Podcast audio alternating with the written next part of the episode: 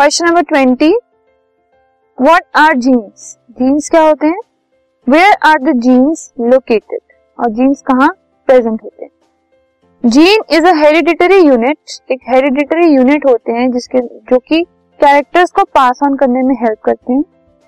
A segment of DNA DNA का एक part होते हैं, एक सेगमेंट होते हैं, जिसके अंदर इंफॉर्मेशन होती है कैरेक्टर्स की ट्रेड्स की पर्सनालिटी ट्रेड की, जो कि पेरेंट से ऑफस्प्रिंग में ट्रांसफ़र हो जाते हैं।